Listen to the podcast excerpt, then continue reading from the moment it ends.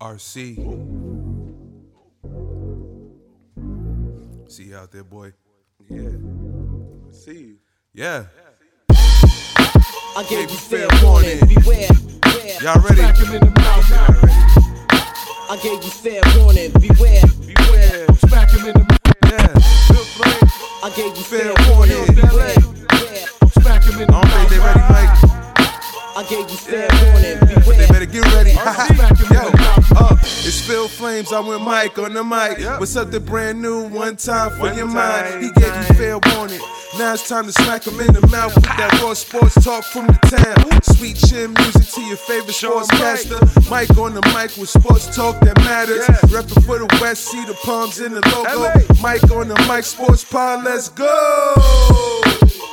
You are tuned into episode 13, my favorite number of the Mike on the Mic Sports Podcast. I am Mike, and I am on the mic of the most electrifying sports podcast in the game today. How is everyone doing? I hope you had a good week. I hope all your teams won. My team won the World Series. So now we got NBA Finals. Now we got the World Series. Los Angeles Chargers.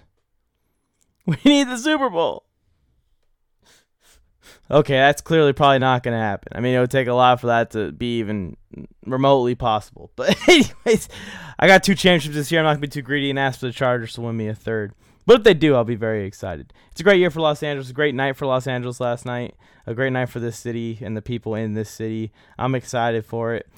Not the biggest baseball guy analytic wise, but I am a huge Dodgers fan. I've been going to Dodger games my whole life, back since the Eric Gagne days, Manny Ramirez days, uh, Andre Ethier, Matt Kemp, all these guys. All are part of this journey to the World Series, which we have finally captured after all these years of losing it. But, anyways, I have a jam packed show for you this week, as I do every week. First up, we're going to give our NFL pick'ems as we do every week. I'm going to pick every single NFL game all season. We'll see what the record is at the end of it all. And then I have a guest coming on the show, a future NBA star prospect, Mike Lenore. He's a fun guy to listen to, fun guy to talk to. And then to close the show out, I'm going to go over some moves and trades I'd like to see at the deadline this year for the NFL. Some big ones, by the way. So don't expect them all to happen. It's just ones that I personally would like to see and I could see happening realistically a little bit, kind of not realistically. Just guys I can see on the move and where I'd like to see them go. Anyways, buckle up. Enjoy the ride of episode 13.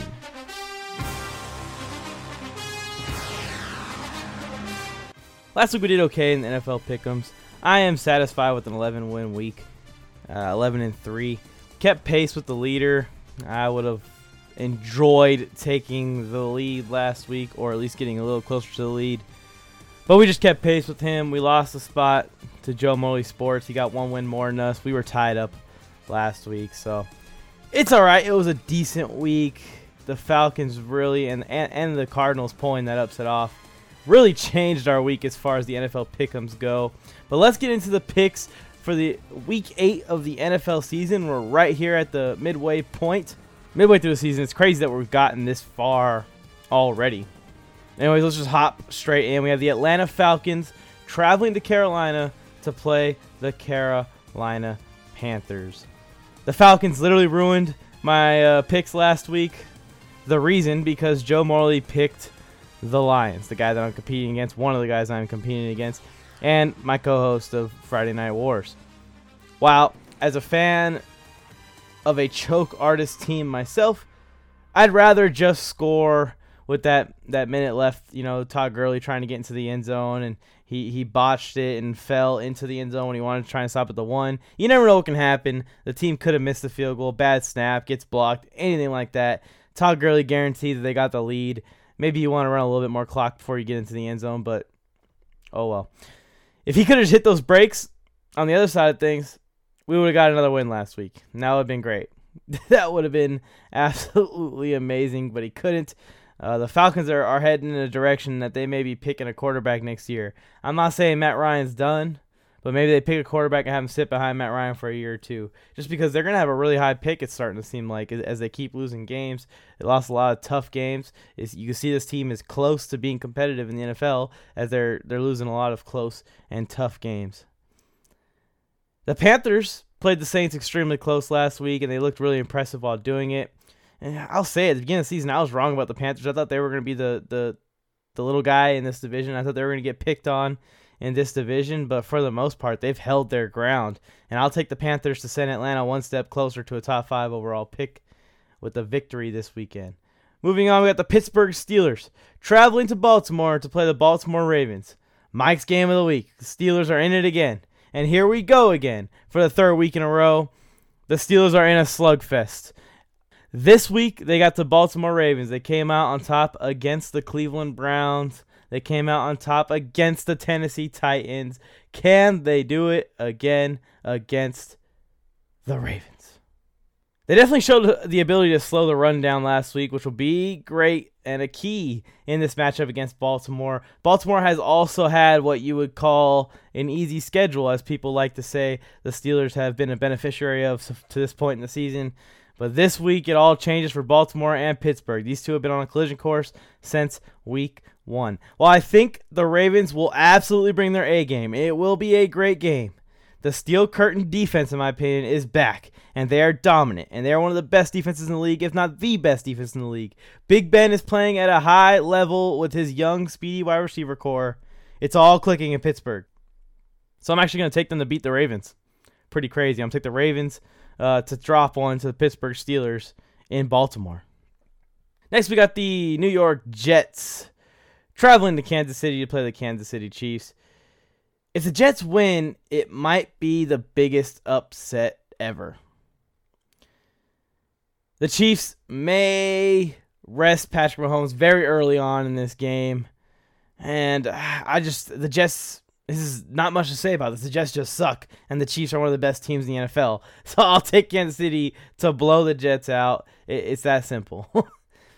Moving on, you got the Los Angeles Rams traveling to Miami to play the Miami Dolphins, and oh, buddy, am I excited! Tua time is finally here. I love young players, I love young quarterbacks, and I cannot wait to see what Tua does when he gets on the field for the Miami Dolphins this week. We've seen Joe Burrow and what he's done. He's a special player. We've seen Justin Herbert and what he's done. He's a special player. Let's take a look at Tua Tagovailoa and see what he has to bring to the table for the Miami Dolphins. He has no easy tasks, that's for sure, against the Rams coming to town, boasting that aggressive, high flying defense, strong defensive line, good linebacking core, Jalen Ramsey in the secondary, John Johnson. Now, while Tua had two weeks prepare for the Rams, I do think in the end it's going to be a bit much for Tua to handle in his first game. No one freak out though. I think Tua's gonna look good. I just don't know if he's gonna win the game. Justin Herbert lost four games before he found his victory. Joe Burrow has one win this whole season as a starter. Tua's gonna have to go through some aches and pains. It's gonna happen. It happens with every rookie quarterback to ever come into the NFL. There's going to be aches and pains, and this first game against a very strong Rams defense is going to be an ache. It is going to be a pain. But uh, yeah, I'm gonna take the Rams to beat uh, the Dolphins in a game that is gonna be closer than you think. But I think it's gonna be a fun one. You could see like a 21-20, 21-17 type of game, 24 to 17, something like that between the Rams and Dolphins. The Rams just barely edging the Dolphins out. Next game, we got the Indianapolis Colts, a team that is up and down, versus the Detroit Lions, another team that is up and down. The Lions somehow won that game last week. I just want to point that out. When it was all pointing to the Falcons winning, the Falcons blew it, and that's a shocker, right? The Falcons blew another game this season. Anyways, the Lions never gave up and got the game winning touchdown as time expired. But despite all that, the Colts to me are just a better team than the Lions. The Colts' future is dependent on the play of Philip Rivers, who I know very well as a Chargers fan. If he can just not turn the ball over and focus on executing and having an efficient offense, the Colts are pretty unbeatable. because their defense is like the Steelers. It's a very, very good defense, very strong defense. They got good players at every position on the D line. They got Justin Houston at linebacker core. They got Darius Leonard, and in the secondary, they got some good young stars. Xavier Woods kind of leading them now with Malik Hooker out. But the problem is, if Philip Rivers turns the ball over too much, there's nothing he can do. And that's the way it was for the Chargers for all those years. And I love Philip Rivers. Philip Rivers is my favorite football player ever. But I am honest with either he's going to not necessarily win you the game, he's going to play good enough for you to win the game with your other weapons, or he's going to lose you the game. So that's why I think the Colts may have overpaid him just a little bit. But they're taking a chance on a veteran quarterback to lead this young team to the promised land one last chance. I don't think that's going to happen. The AFC is too competitive. But for this game specifically, as long as Rivers can keep from turning the ball over, they should beat the Lions. So I'm going to take the Colts over the Lions as they could take care of business uh, in Detroit. Next, we got the New England Patriots traveling to Buffalo to play the Buffalo Bills. Here it is, everyone. The AFC East Championship, right? Wait. Wait, wait, wait, wait. My assistant is calling me. What? Mark, what? What? Oh. Oh, no. Sorry, guys. He just told me that the Patriots actually suck, as I predicted they would. The Dolphins are actually the second best team in the AFC East. Look, I'm a huge Cam Newton fan. Don't get me wrong, and you guys know how much I believed in Cam to really improve that team. I'm a huge Bill Belichick fan. Don't get me wrong. You know how much I applauded him for the move that he made to get Cam Newton and the moves that he's made in in the past to keep this team a Super Bowl team year in and year out. But it's just too much. And I said it 500 times that this is the most incomplete team in a long time. And you need to be a complete team to compete in this NFL because there's too much competition right now. I gave everyone fair warning that they couldn't overcome the talent disparity that was now in place for Bill Belichick to overcome. And people told me that it's Bill Belichick. He'll figure it out. He'll find diamonds in the rough. Our second round pick's going to do it. Nope. Our third round pick's going to do it. Nope.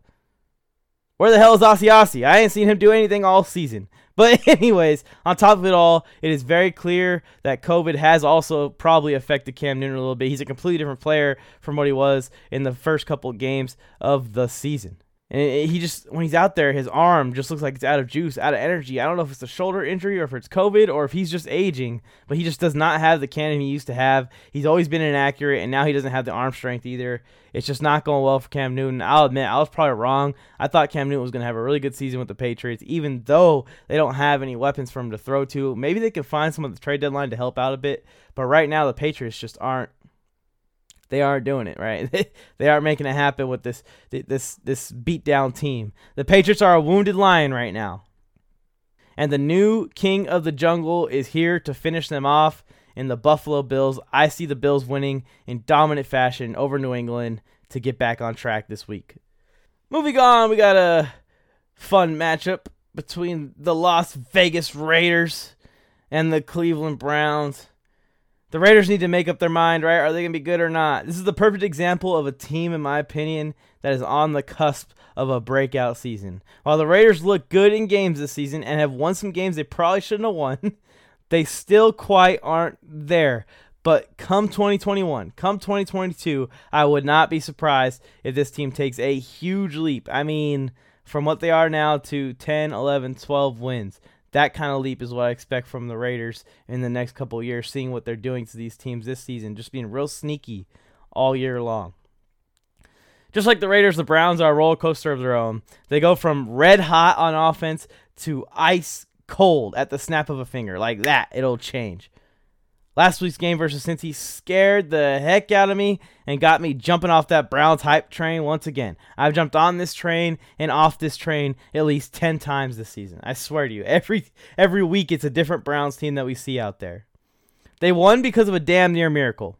The defense didn't really show up to play Joe Burrow and the Bengals. Regardless, the Browns even without OBJ in my opinion are still a little bit of a better team. As much as it hurts me to do it, uh, I'm not saying it hurts me too much. I don't like the Raiders either. I'm not a Raiders fan or anything. But it hurts me in a way that it's hard to pick this game. I will just say that. I'm going to cautiously, I'm highlighting that I'm saying cautiously, take the Cleveland Browns. I'm not super confident in them. I'm not saying go out and put all the money on them. I'm cautiously taking them because one, they're just the better team. But the reason I'm so cautious is because I know Jon Gruden and his staff are going to come ready and come at Baker Mayfield 20 different ways this weekend, and I don't know if Baker can handle it. So we'll see how it goes. Another test for Baker Mayfield. This is his season of tests. If he can take the Browns to even a little bit of success, I think he keeps the job for five seasons. You know what I mean? I think he keeps the job for a full cycle of players to come through the Browns. But if he does not get the Browns success, so far I think it's been successful. Baker might be on the chopping block if they go on a losing streak to end the season. But so far, Browns look pretty good to this point in the season. Very up and down, very hot and cold. You'll even see differences within one game. You'll see a hot and cold drive. So we'll see if they can put it together and take down the Raiders. I'm taking the Browns to beat the Raiders in Cleveland. Raiders got to travel. So we'll see how it goes. Moving on, we got an NFC North matchup, which is usually a doozy, which is usually a fun one, which is usually a great matchup to watch. But this week doesn't have that much hype as it normally would. You got the Minnesota Vikings traveling to Lambeau to play Aaron Rodgers and the Green Bay Packers. The first time these two played this season, it was a clean slate, a clean start for both at the beginning of the season. Since then, the Vikings have went 1 and 4 and can't seem to buy a win. And the Green Bay Packers are one of the best teams in football since then. And a lot of it is on Mike Zimmer, some of it's on Kirk Cousins, but most of it is on the fact that this roster was depleted in the offseason, a lot like the Patriots.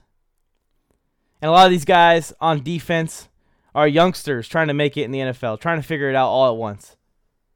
It's just adding up and piling on for the Vikings, and it's just too much to overcome. And while the offense looks electric at times, at other times it doesn't. And while the defense looks great at times, at other times it doesn't. So I'm to go ahead and say I'm to take that bad man down there in Wisconsin and the Green Bay Packers to win. It'll be a shootout, I think, still. But overall, the Packers are to win. I could say 44 to 30 is a safe bet. Something like that for the Packers to go out and beat the Minnesota Vikings on Sunday.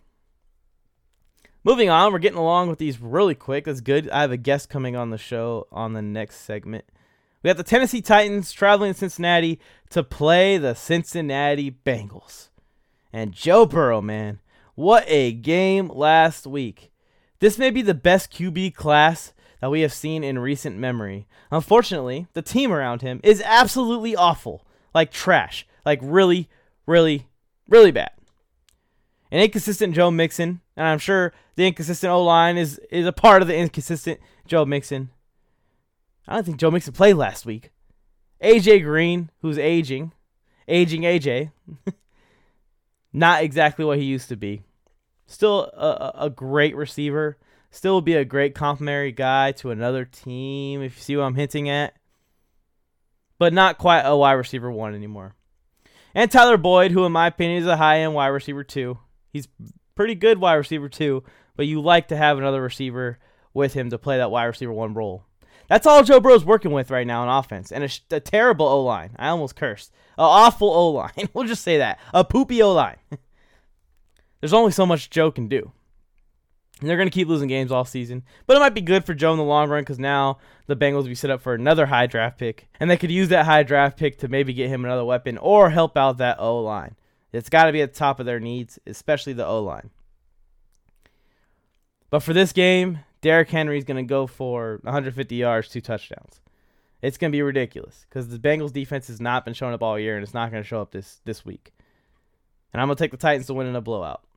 But Joe Burrow still should look impressive. Uh, maybe a turnover and maybe like two or three touchdowns and 250 yards or so. We'll, we'll see how tough the Titans defense plays and if they get a little slack as they build a lead, as I predict them to build.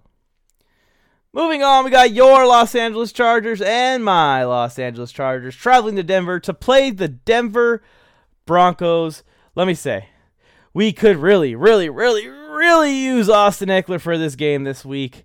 Going into Denver is tough, man, especially this time of year. I expect the weather to be very rough as far as the snow is going to be falling, and especially on newly found air raid talent, Justin Herbert. This is a man up kind of game. I've played in snow games before. It is a tough game. Everything hurts 10 times worse. It's hard to move. If you don't stay warm on the sideline, you go out there and you're cold for the first couple snaps of each drive. It's just a whole other challenge that's added to the game of football. And the game of football is already an extremely challenging sport to play. I think it's going to give Justin Herbert fits, as I saw on a radio show, an interview that he was doing, where he said that he's never played in the snow before. Uh oh. He's to play in the snow this weekend. It's be the first time of his life. The problem with the Broncos is and their and their chances of winning this game, and it would be a sort of an upset. Both these teams are kind of struggling this year. The problem for the Broncos is they're very, very injured still. They're struggling. They're getting a little healthier. They got the quarterback back. You know, they're starting to get some of their uh, defense back, but for the most part, they're very injured, playing with mostly backups across the board. I'm going to take the Chargers to still narrowly win this game because we got our defense coming back slowly and surely. And they're actually healthier than the Broncos for probably the first time in years. If the Raiders lose to Cleveland, the Chargers will have a tie for second in the AFC West. I believe we play the Raiders in the next couple weeks. So, taking the Chargers to beat the Broncos in Denver in a close defensive game just because the snow is going to wreak havoc on both of these offenses. You saw what happened last week in Denver as they went toe to toe with the Chiefs and got absolutely annihilated. So, I'm going to take the Chargers. Next up, we got an NFC West. From the AFC West, we go to the NFC West battle between the San Francisco 49ers and the Seattle Seahawks. Here we go. The old NFC West battle continues. The 49ers are getting closer and closer to healthy, and you're starting to see it on the field. They're getting closer and closer to full strength. Although they may never reach full strength with guys like Deebo Samuel going out the lineup again. Nick Bosa's done for the season. Mostert's in and out. They tend to get better every week still, but I don't think they're quite there yet to, to catch Seattle. I don't think they're quite there yet to surprise Seattle, especially in Seattle. I know there's no fans or crowd, probably not in Washington, especially but just traveling, you know, up up the way up the road a little bit for 49ers just adds a little bit of extra on an already injured, beat up, tired team. The Seahawks got to believe that they blew that game versus Arizona, even though it was really just a really good game. The Arizona just came out on top and, and the ball fell their way. But I expect that loss to fuel a convincing victory for the Seahawks this week over the San Francisco 49ers. Moving on, we're getting to the nitty gritty here. The New Orleans Saints are traveling to Chicago to play the Chicago Bears. While I do believe the Bears defense will help them stay in this game, the Saints are just a better team, man, and should go ahead and continue exposing the Bears for what they really are, and that is a low-end wildcard team, in my opinion. I am very impressed with the Bears' ability to win games that they shouldn't but it really is riding on the backs of their defense. And you've seen the last couple weeks, the defense has not been as dominant as it was in the first five or six weeks of the season. So we'll see how it goes for the the Bears. They may play the Saints close, but overall, I think the Saints should win this game. I'm gonna pick the Saints to win. They're the better team. Sunday night football. Probably gonna see a couple TikToks made out of the Sunday night football game. It's gonna be kind of a comedy show, in my opinion, of the Dallas Cowboys traveling to Philadelphia to play the Philadelphia Eagles in what is probably a game for that division and for control of that division for the time being. Cowboys fans, I'm giving you a warning. If you don't want to hear this, just skip a couple, what, 60 seconds ahead because I'm about to go in. I'm pretty confident the Cowboys are done this season, unfortunately. This game has the making of a very great game, but I sincerely feel that the Cowboys staff, players, coaches, and ownership are kind of giving up on the season. Here's the final straw, right? The final gasp if they lose to the Eagles. The backbreaking loss that could send the Dallas Cowboys on their way to a top 10 pick this year or this coming draft. Wentz will find a way to win this unless third string DiNucci, DiNucci is a diamond deep in the haystack. You see I combined two catchphrases there? That's how much of a diamond in the rough he would need to be. I combine needle in a haystack and diamond in a rough to make he needs to be a diamond deep in a haystack. Sunday night football. It's gonna be a fun time. If I just set the stage, I can't set the stage any better than that. a diamond in a haystack. Anyways, moving on. We got the Tampa Bay Buccaneers traveling to New York to play New York Giants on Monday Night Football, last game of the week. Finally, a Monday Night Football matchup to go over.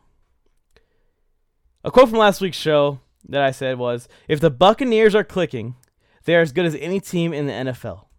And I stand by that to this week. Because right after I said that, they went out and they handed the Raiders a butt kicking of a lifetime. After the Raiders were red hot, the Raiders just beat the Chiefs the week before that. Goes to show that this Tampa Bay Buccaneers team, when they're on and that offense is on, and Tom Brady is hitting his passes, and the run game is working with Leonard Fournette and Ronald Jones, Gronkowski's getting involved now. The defense is always going to be good as long as they have those guys there healthy and ready to play. The Tampa Bay Buccaneers are as good as any team in the NFL, as I said. And if they're clicking, the NFC and the NFL should be very, very, very afraid. I like to say that it's very impressive also that Tom Brady is even in the MVP race. I think he's top five for sure right now, pretty unarguably, maybe four or five. If he's actually in this MVP race at the end of the season, that is historic. This guy is ridiculous. I've never seen anyone uh, beat the tan- stands of time, as people would say, other than LeBron James and Tom Brady. And I am very thankful and very fortunate to have witnessed both of these legendary careers in their respective sports. Anyways, I'm going off on a tangent. The Giants just don't got enough to compete with this team. And unless the Buccaneers come out and have an absolute doozy, then they're going to take care of the Giants. And the Giants are going to be one step closer to maybe drafting another big time offensive lineman or replacing Danny Dimes in next season's draft. That's the NFL Pick'ems. Thanks for tuning into the NFL Pick'ems. I'm excited to talk to Mike Lenore, who's about to come on the show. We're to get to know him a little bit. He's a future NBA prospect. And we'll see what he has to say. Let me know what you think of my pick'ems at the Instagram page at Mike on the Mic Pod. Cheap plug of the episode. And yeah, let's just move on to the next topic.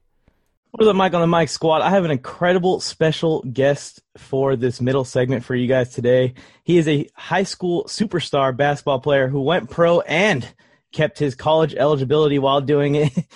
Look to see him in the NBA soon, everyone. Mike Lenore. Mike, welcome to the show. How's your day going? How you doing? It's going pretty good. Happy to have you on, man.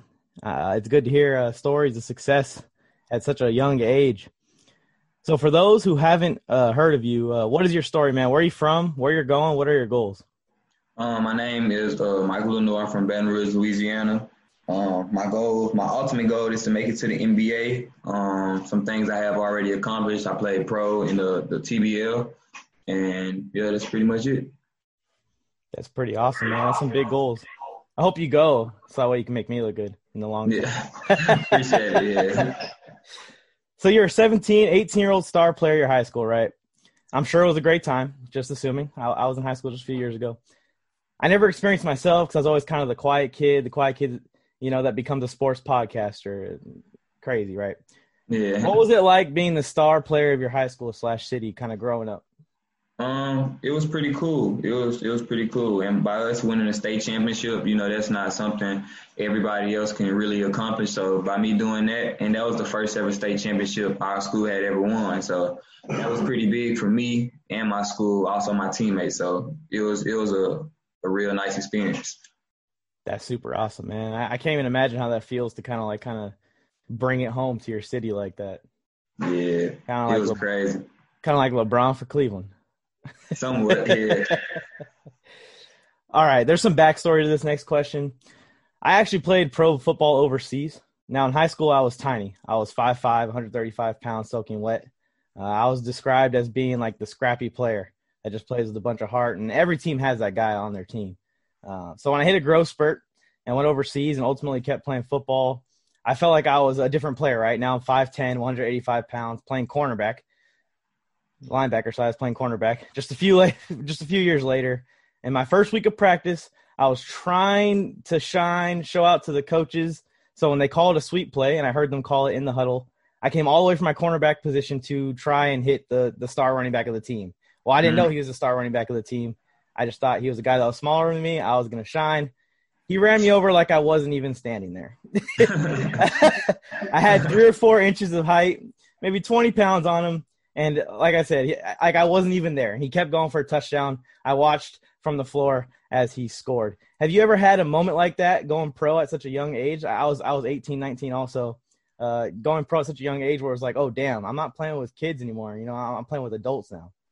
Yeah, um, through my, my TBL experience, uh, I would say the best experience, like surreal experience to me that made me realize like, wow, this real, it's pro, is when we uh, we took a trip to New York to play the Albany Patroons.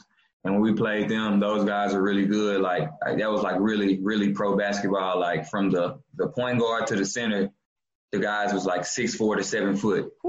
That's where it started it. And then they they beat us and their team was really good. So I was like, all right, this is real now. Like I got to really put in some real work because if I'm gonna play, I'm not just gonna be average. So I was Yeah. like, yeah, yeah, it was real. Yeah, it's a crazy moment when when you look at the guys you're playing against and you're like, damn, I'm actually playing with these dudes. And these dudes Yeah. are huge. We we had one uh, defensive lineman who was like six seven, you know, pushing 300 pounds, but he was just pure muscle. And every time I was the backup quarterback also, which is a very terrible gig to have on a, a semi-pro team that doesn't doesn't care about their backup quarterback at all. Uh, so every time the scout team offense would come in, this giant dude would just murder me. I'd have to run the read option. He was the defensive end, and he would just murder me every single time. I hated it, but it, it was fun at the same time. All right, moving on. Basketball player, right? Who's your favorite basketball player ever, and why? My favorite basketball player ever Yep. have to be Kobe Bryant. Always, since I was a little boy. Always. From number eight Kobe to number 24. Always. And why I would say is because how he's how he co- competes. Um, he's a, a fierce competitor, and most of all, he's a winner. Like he'll do anything to get the job done. And all the things that he's been through or went through, it just it made him go harder. Like with everything. And also, I just like him as an individual, how he talks, how he speaks, and how his mental is. So I would say Kobe Bryant. That's my favorite. That's a great answer because Kobe Bryant's actually my favorite athlete ever. Uh, I grew up in Los Angeles, and and a lot of the times when I'm looking up at the athletes that are playing before me as a 10, 11, 12, 13 year old kid, Kobe Bryant was the superstar in my city at that time. So big Kobe Bryant fan. Actually, I, the reason I was sent overseas is because I did join the military, and that took me to the, the pro football team. But uh, when I was underway or at sea uh, on deployment and training for the next season, and I was very fortunate to where my deployments happened during the off season. I was able to go back and play for the season. And I'm running on the treadmill, I'm working out or getting ready for the next season. And just Kobe Bryant highlights, Kobe Bryant motivation videos, just all Kobe Bryant, just such a motivational dude. And he he is one of the athletes that actually changed people's lives. You know what I mean? He changed Most definitely. and inspired so many people. And I think not only he's one of the greatest athletes ever, I think he's one of the greatest humans ever. To, to- Yeah, like that's it, that's crazy that you said that because, like you said, not just in basketball, but just in general, how he's a Yep. great person. He changed people. Like I remember when he first came out with his documentary, uh, Muse, Mhm. and me and my dad we watched it when he first came out, and like we had memberships at 24 Hour Fitness that we used to go work out at. So we watched it at nighttime, and it probably was like 1:30, 2 o'clock a.m. when we got done watching it. And me and my dad just looked at each other and we was like, "Let's go to the gym." Cause that's just he'll make you want to do something like Yeah. that. So yeah, I love Kobe though. yeah, man. I'm glad that Los Angeles could win these championships for him. Most deal. definitely the Big deal. Dodgers and the Lakers. Yeah, man. Super, super, super awesome to see happen. Super sad that Kobe isn't here to see it, man. I remember when when he passed away, someone called me, and because of the time difference, it was like 4 a.m. over there, and I just broke down immediately. It, it. Yeah, that was crazy. It's Yeah. it's crazy because the day he passed away, we had a game, and at the end of the game, I had 24 points and eight assists. Ooh, So that was crazy. yeah, that sounds like a sign to But, me. yeah, we found out after after we played. So I was like, that's a Oh. good thing. But it, it was what it was, though. You know, rest in paradise to Kobe, him and Gigi. Yeah, man, he's gonna be someone that's never forgot, and I'll tell my grandkids and my, I'll tell my great grandkids, tell everyone about Kobe. For sure. All right, anyways, moving on. Uh, two more questions. One, it's kind of similar to the last question, but a little bit different. If you were to pick one current NBA player that would say, that's my style of basketball, who would it be? Um, as of right now, I'll pick. Um, some people tell me I play like Damian Lillard. Some people, my coach say I'm just a fast Chris Paul because his IQ wise. So Oh, okay. I probably have to say, but me personally, if I can describe my game, I would say like, okay, prime Derrick Rose speed and athleticism, Chris Paul IQ, and I say I shoot like Dame, Damian Lillard. Sounds like a great. Sounds like a great blend to me. Yeah. All right, finally to close it out, this is the hardest question, and I know a lot of athletes. I don't know if anyone's ever asked you this. A lot of athletes don't want to answer this question, especially when they're coming up like you are. If you could play for any NBA team, I'm about to give a team leverage. Who would you play for? I done got asked this question so many times, and I can't, I can't say different teams. So, uh, uh, like I said, I tell everybody, I'm grateful for whatever team that that I'll be fortunate enough to get picked by. I think I could contribute to any team, but like I said, I was telling my dad and my coach, like the Miami Heat, they needed Oh, a yeah. point guard. They needed a point guard in the playoffs. Jimmy Butler, it was hard for him to score a lot of hard buckets. Uh, Tyler Herro, he couldn't really get off how he wanted to. Um, Duncan Robinson, a lot of his three pointers was hard shots. You know, Goran Dragic, he's a he's a guard, but he's a combo guard. He's not a point guard. Like he he likes to score. Bam Adebayo, I feel like if I was playing, even though he played not so well, I mean, I would have just I felt like me, I could have laid it out for him, and all he would have to do was catch and dunk sometimes. You know, that type of stuff. Just relieve a lot of stress off of the uh, the Miami Heat team. Yeah, that, they're a great young team right now. So by the Yeah, time and that's you get another there, thing. They're you young. guys are all gonna be in their prime. By the time you get exactly. there, they just plug you in as a little piece. NBA Right. champions right there. All right, man. Thanks for coming on the show. Thanks for being honest. Yeah, Uh, thanks to all your teammates. Looks like they all support you. yeah, for You know, all of sure. Uh, everyone that's listening to the audio version of the podcast, which I think is pretty much everyone, 'cause I don't know if I'm doing a video on this week. His entire team is behind him, supporting him as he does the interview. Pretty awesome to see. Thanks for calling on, Mike. Anything, any last things you want to say before you go? Uh, nah, just thank you uh, for having me and for us having this conversation. I just really appreciate it.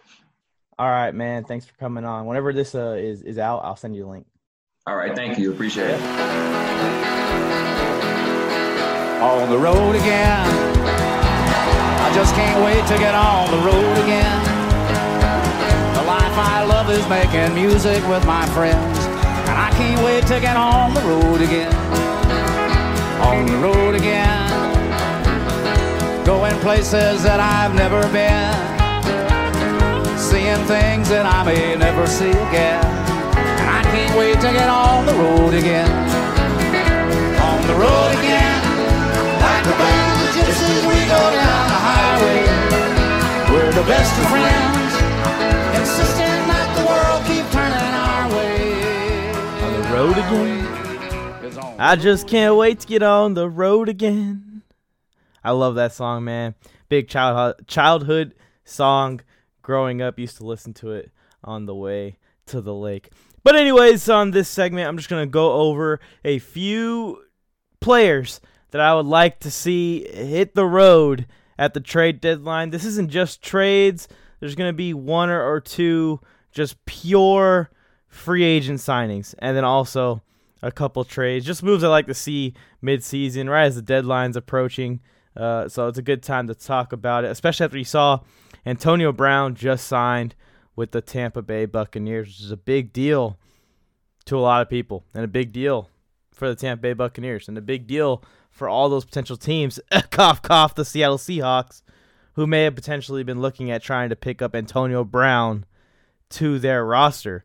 And that just adds some depth to the Buccaneers. So here's some moves that I think could help teams like the move of Antonio Brown to the Tampa Bay Buccaneers. Let's get this thing started.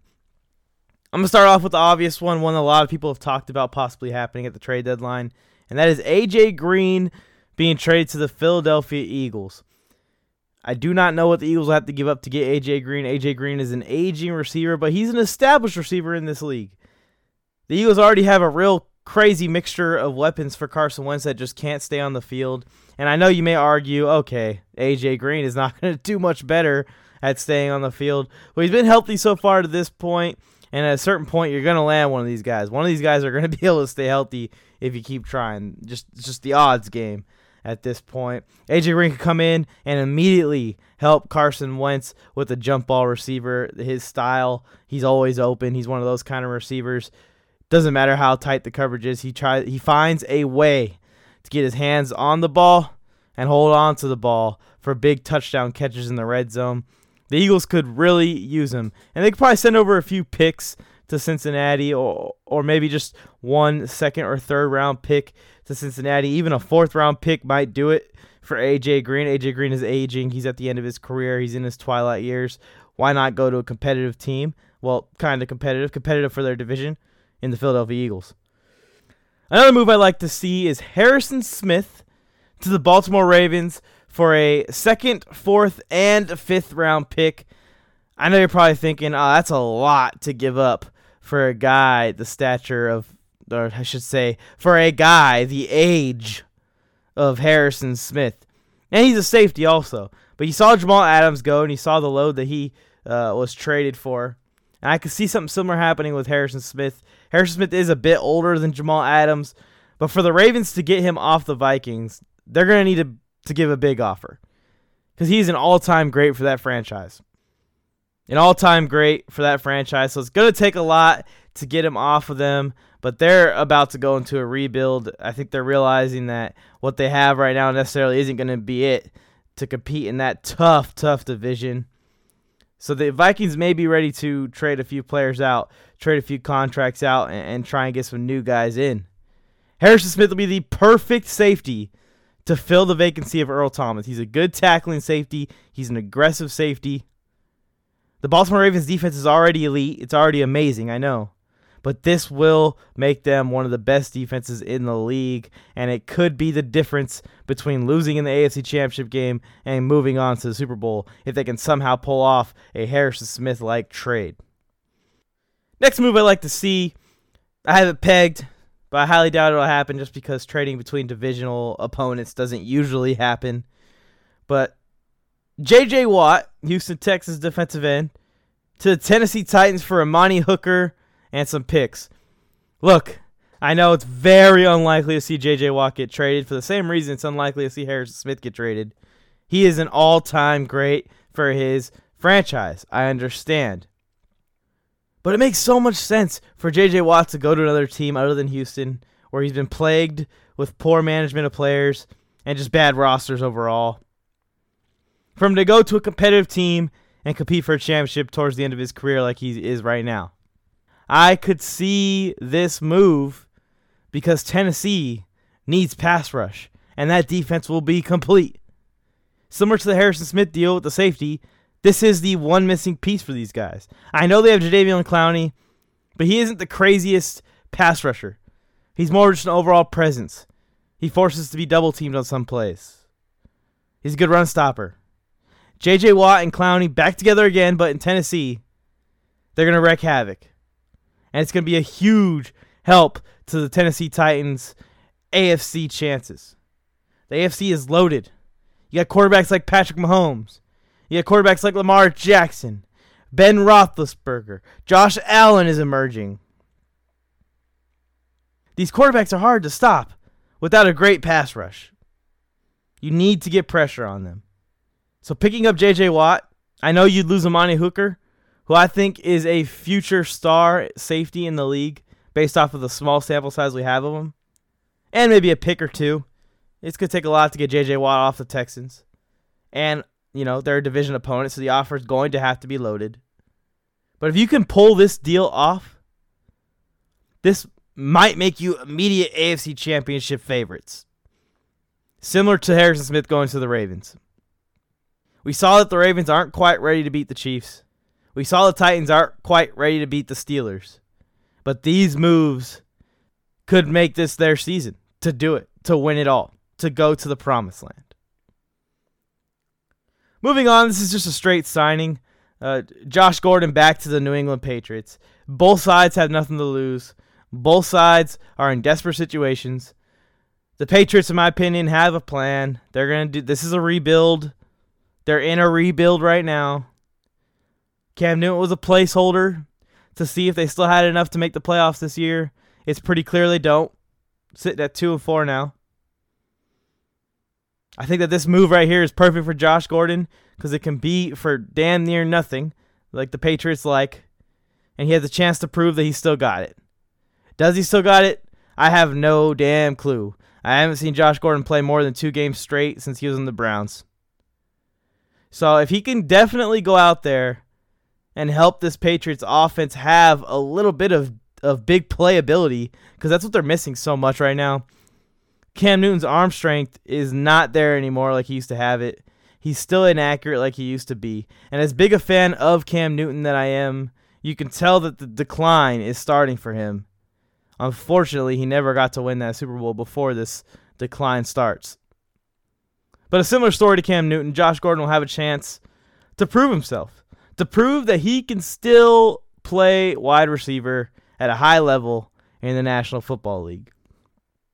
And the Patriots have nothing to lose because if it doesn't work out, they can do a one year veteran minimum deal and be out the door again, just like they were last time on Josh Gordon, just like they are on Cam Newton, just like they were on Antonio Brown. The Patriots make these moves, they take these chances. Even when they're competitive, they take these chances. So why not make the move and take the chance now?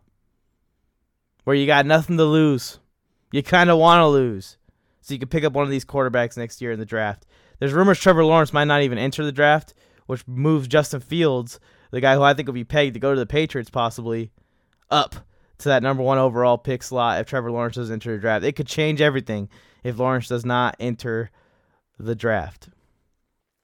The final move I want to see and the biggest move I want to see, I'm not sure what will be involved in the deal, but I have it pegged Allen Lazard, third round pick, and a fifth round pick for wide receiver Julio Jones. Yes, Julio Jones to the Green Bay Packers. The reason I want to see this so bad is because you know how big a fan I am of that bad man down there in Wisconsin.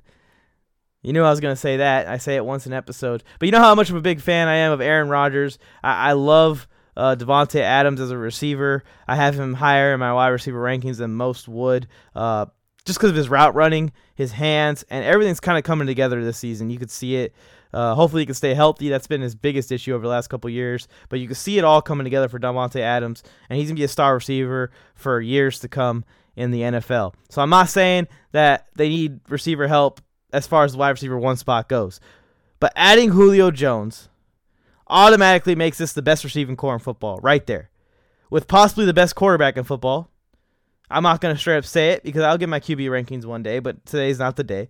Aaron Rodgers is one of the best quarterbacks in history, but still actively one of the better quarterbacks in football in the MVP race, very much so.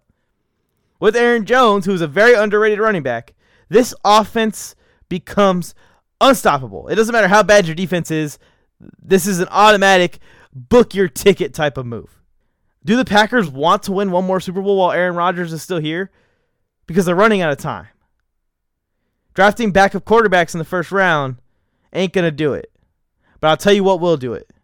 Making a huge trade for Julio Jones at this point in the season. I called for Green Bay to go get OBJ in the offseason.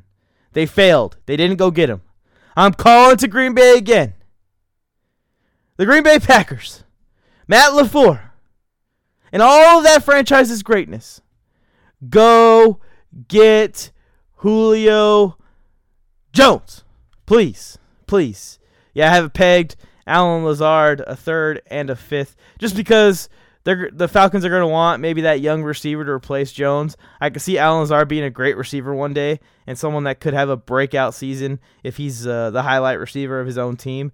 Not not knocking Calvin Ridley. He just is a wide receiver two guy to me, and he's going to thrive if he has a big number one wide receiver like Julio Jones on the field. He still is good without him, but I really think that Allen Lazard will step into that role and become Julio Jones for the Falcons going forward for, for 10 more years versus the couple more they have left with Julio. And then the two picks, maybe it'll be a second and a fifth. Maybe it could be a, a first and, and no fifth. But overall, they're just going to try and get some picks along with a young player to start their rebuild because the Falcons are about to be in a rebuild any day now. if if not, we're already past it. You look at the names on the roster and you're like, no way, this ain't a rebuild. You got Todd Gurley, Matt Ryan, Julio Jones, Calvin Ridley. But then then you look at them play and you're like, okay, yeah, these guys are all at the end of their careers. We need to we need to start looking at the future here. And I think it'd be a good move for the Falcons. As much as I know they would not want to let Julio Jones go, I think it's a good move for them just because they're out this season. Julio might win them games by himself, which they don't want to happen. If they want to go and get a new quarterback of the future, a guy that can back up Matt Ryan for a year and then come in and, and then get some receivers to replace Julio Jones, get a tight end. Hayden Hurst is great. He's fun, but he ain't no elite tight end. He isn't your Tony Gonzalez. But go build a new offense with a new quarterback, new coaching next year. It's it's all gonna be new for the Falcons, so might as well be willing to trade Julio Jones. There's rumors that they're that they're trading him. I made a video that went viral about it, about him going to different teams. But we don't know for sure if it's actually gonna happen. But if it does, I would love to see Julio Jones in a Green Bay Packers uniform. If you made it this far and you've been listening to me passionately yell into this microphone for the last, what, 50, 50 minutes or so, just put an approximate on it. I don't know exactly how long the episode is going to end out after all the editing and everything. You definitely enjoyed it if you made it to this point, is what I'm trying to say. So if you enjoyed it, definitely go check me out on all of our social media platforms. If you search Mike on the Mike Sports Podcast, you should be able to find it. You'll see my logo on any platform TikTok, Instagram, Facebook, Twitter, YouTube, all the above. Also, go check out the brand new show that I am being featured on, where myself and Joe Morley Sports go to war on YouTube and on the radio. You can find it on YouTube if you search Friday Night Wars, or you can find it uh, in the links of all my bios of all my social media. So definitely go and search for that. You will not regret it. It's very entertaining. We go at it. We go at it. Anyways, thanks for listening. I enjoy every second I get to do talking about sports, yelling about sports. Sorry for hurting your ears as I do every week. I'll talk to you next week. Thanks for listening.